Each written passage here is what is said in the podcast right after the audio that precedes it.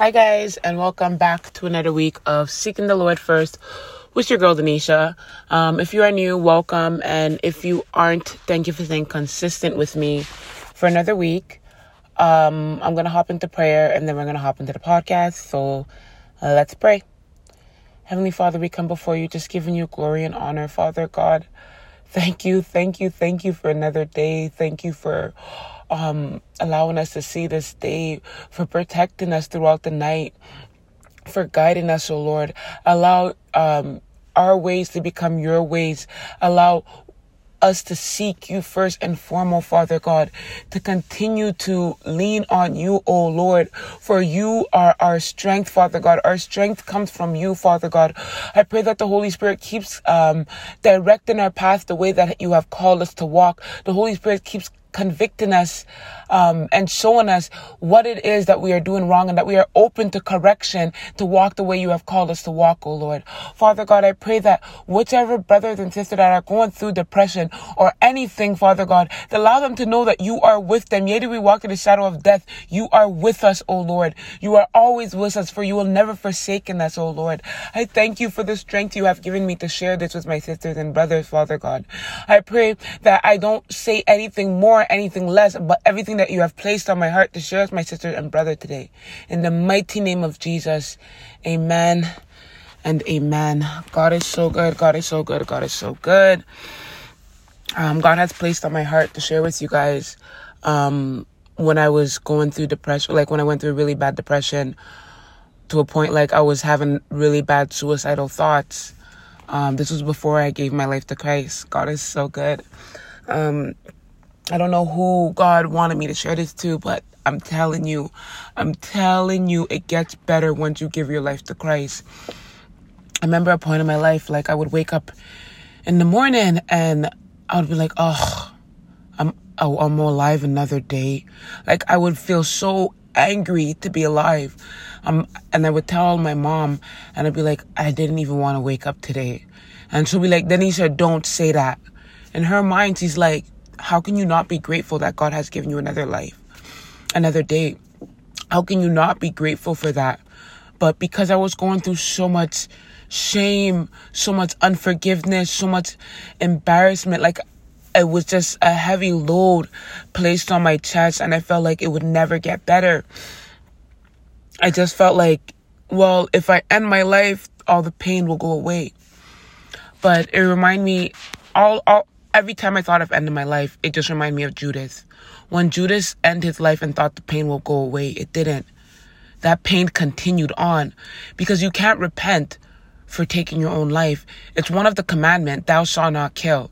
So if you take your own life, how can you repent for that?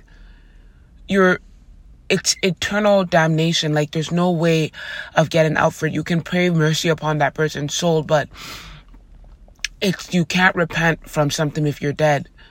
And especially by taking your own life because you're telling like it's basically you telling god god well i'm i'm i can't deal with this and i don't i don't see that you're in control of it so i'm gonna take control of it. And you're gonna end your life and say when it's time to end your life. And god didn't say it was time to end your life but god wants you to push through it. It was the hardest for me to push through it. I would everyone would see me smiling. I would go out I would hate coming home. I would hate um, going out. I would hate, especially when it um, night fell. It was like even worse. I really did not. And you know what? Satan knew I was at the point of giving my life to Christ because that battle I fought, I'm telling you, I give glory to God, and God is the reason I, only reason I survived. That battle I fought. I've never fought like I've never fought like that before. Even in my walk with Christ, I've never fought like that before. Because yes, some days might be up, some days might be down with God, but I'm always at peace no matter what season I'm in. But because I wasn't fully with God then, like I knew God, okay, I let's not say I knew God. I knew of God and I knew a couple of his commandments because of my mom and I knew I knew suicide was a sin and it was um an unforgivable sin because you can't repent from it. I knew that. But the mind state I was at, how low I was, I felt like, well, God will forgive me. H- how? And like in that moment, I'm like, well, God will forgive me. How can God forgive me if I don't repent? And I always used to think, I said, why would Judas kill himself? Knowing that God already forgave him. In my head, the way I was feeling, I was like, how can how can God forgive me for all the sins I've committed? How can God forgive me for how I spat on his name, I spat in his face. Like, how can God forgive me for the life I was living? And I'm pretty sure that's how Judas felt. How Judas was probably feeling, how can God forgive me for turning his son into the Pharisees and hanging his son on that um, cross? But God has already forgave him. But he allowed that shame and that guilt to take over that he was not able to go to God and ask for forgiveness. Once you allow that guilt and shame and everything to take over and you don't seek God, it doesn't get better. I'm telling you, I had to seek God.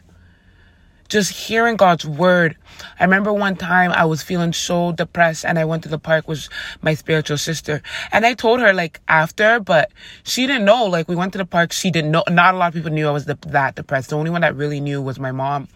Um, I think that was pretty much it, just my mom. And some days I like I'll be crying. I'm thinking of it. I'm like, wow, God really got me through it. Some days I'll really be crying, like crying. And I'm crying in secret because I, like back then, I had the persona of a strong black woman. No one, I, no one need to see that I was weak. And now it's like, I'm okay if I cry. And I try to break that. It's okay to be weak. God wants, when we're weak, God gives us strength, but we need to go to God. Back then, I was like, well, I can deal with it all on my own. So back to the story, how I went to the I went to um, the beach one day with my friend, um, my spiritual sister, and we were taking photos. I was just starting up my YouTube channel, so I'm like, okay, I need to take a little bit photos. I did my makeup, got dressed, went out. She was taking photos of me, and after we finished taking photos, we started to walk around. I was still smoking, and I was smoking way much more then because when I smoked, it numbed the pain as soon as I was sober, the pain came back. So I had to smoke four times because I already smoked. I was smoking like twice the amount as I usually smoked when I reached that stage. And then when I was in the stage, I was smoking four times the amount. So I'm like, okay, I need to, like, I was, I was never not sober. Like, I, as soon as the, um, before my high dimmed down, I was already smoking another joint. Um, so we went to the park and my, me and my uh, spiritual sister was talking and she stopped smoking at that point. And i was still smoking.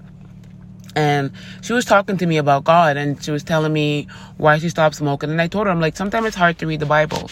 Satan will make it hard for you to read the bible because a lot i hear a lot of people saying well the king james version is so hard to read.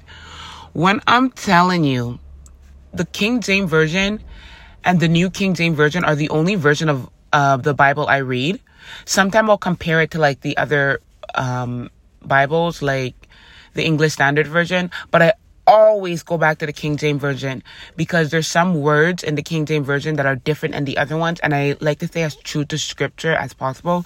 So that's why you always hear me like go into reading the King James Version. When I mean, when I said, "Okay, God, like I want to start reading Your Word," and I picked up the Bible, and as I was reading, everything made sense everything was clear. I'm reading Shakespeare and I'm like, what? Like, the way the Bible is, people are like, well, it's a Shakespeare form. I don't understand it. I'm reading it and it as it's as clear as day to me. I was like, okay. Thank you, Father. That's you. And I wrote myself a letter a year before. And the letter said, um, I want to get my life together, blah, blah, blah, so on and so forth. And at the end, most importantly, I want to build a deeper, stronger relationship with God. And that letter was in my Bible. And I opened the letter and I read it. And I'm like, God is so good. I was focused on building a deeper relationship with God. And Satan knew that that was the year that I was going to give my life to Christ. That's why I was going through, I'm telling you, the, that detox the way Satan knows, like, okay, it's it's like when Peter denied Christ three times, right? God, uh, Satan knew Peter's role. Satan knew um, how Peter was going to be saving so many souls through Christ. So Satan's like, well, I have to have him. I have to have him because if he comes to me, then I, everyone else that he's he won't be able to save anyone else. So Satan knew my position with God. Satan knew that I was giving myself to God, and he's like, well, I have to have her because if she goes to God, the amount of people that her voice is gonna reach, I can't allow that to happen. No way will I allow that to happen. So I was going through it. And I'm telling you, sis and brother, it gets better. It gets better. And you can't look at someone and be like, oh, how can that person go through suicidal thoughts?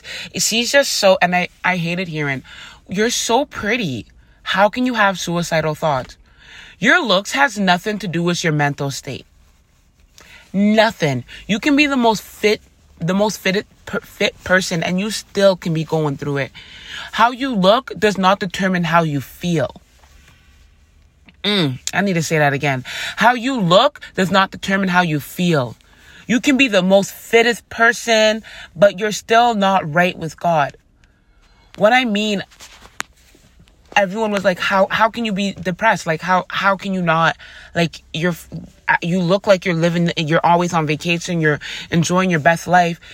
Those vacation and those things were getaway for me to get out of my mindset. Me smoking and drinking all the time and, um, fornicating was me to get out of, um, th- that mind, that mindset because I didn't it numbed the pain. I needed something to numb the pain, not knowing that God takes away the pain. He took away the pain. And I remember um, before I fully gave my life to Christ, as I when I started to read His Word, slowly by slowly, that my depression started to go away. My thoughts of suicide started to go, like all, everything of these thoughts and mindsets started to go away. And I was like, oh wow. And that weight on my chest, it lifted up. I, I didn't, I haven't felt at peace like that in such a long time. And I kept re- reading the Bible, reading the Bible, and I was like, I need to stop smoking that was the next step for me. So I stopped smoking before I gave my life to Christ. And I was praying and I was fasting. I mean, I was fasting like like I was drinking water. Like I was fasting a lot when I first gave my life to Christ. And I look back at it and I'm like, I need to start fasting more. I was fasting a lot. So I did a fast and I said, God, I I was fasting just to draw closer to God. And at the end of the fast, God's like, you're not going to smoke anymore. I was like, okay.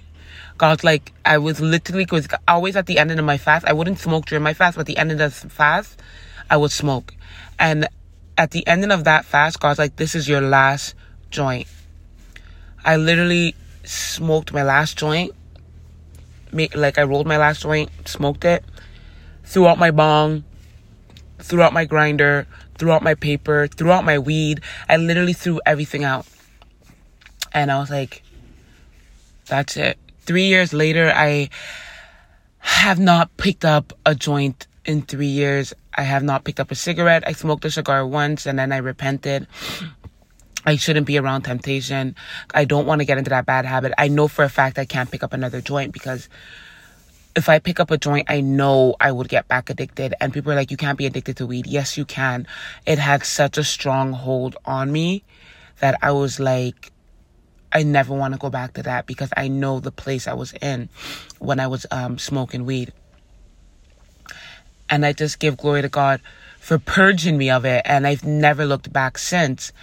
And I know my God who delivered me from weed will uh, deliver me from fornication, will deliver me from adult, um, adultery, will deliver me from sin. Will, he will just deliver you. And if he did it for me, trust me, he gonna do it for you. Because God loves us so much.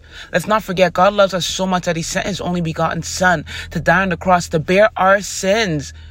Jesus had no sins but he died so we can be sin free, so we can have that connection with God, so the Holy Spirit can dwell in us. There's a reason he died on that cross. Never think you are um unworthy of being a save. When I went to Christ, I went to Christ with all my sins and everything. I'm not saying you have to be perfect when you go to Christ. Go to Christ as you are. That's how God calls us to go to him.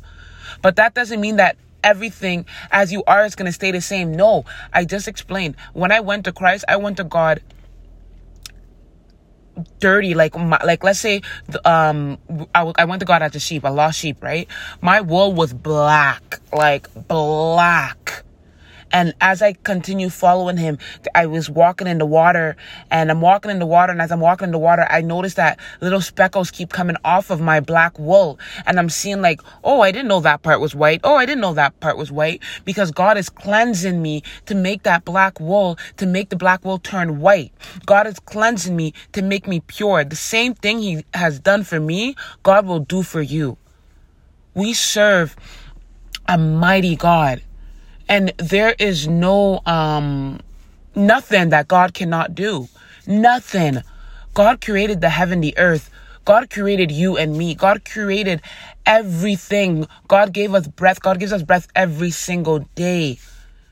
Tell me something God can do. Because I'm I'll be waiting forever. God can do everything and anything. So it's literally having that faith, knowing that God can do all, knowing that God can heal you. I know, like I shared with you guys, I struggle with, um, fornication.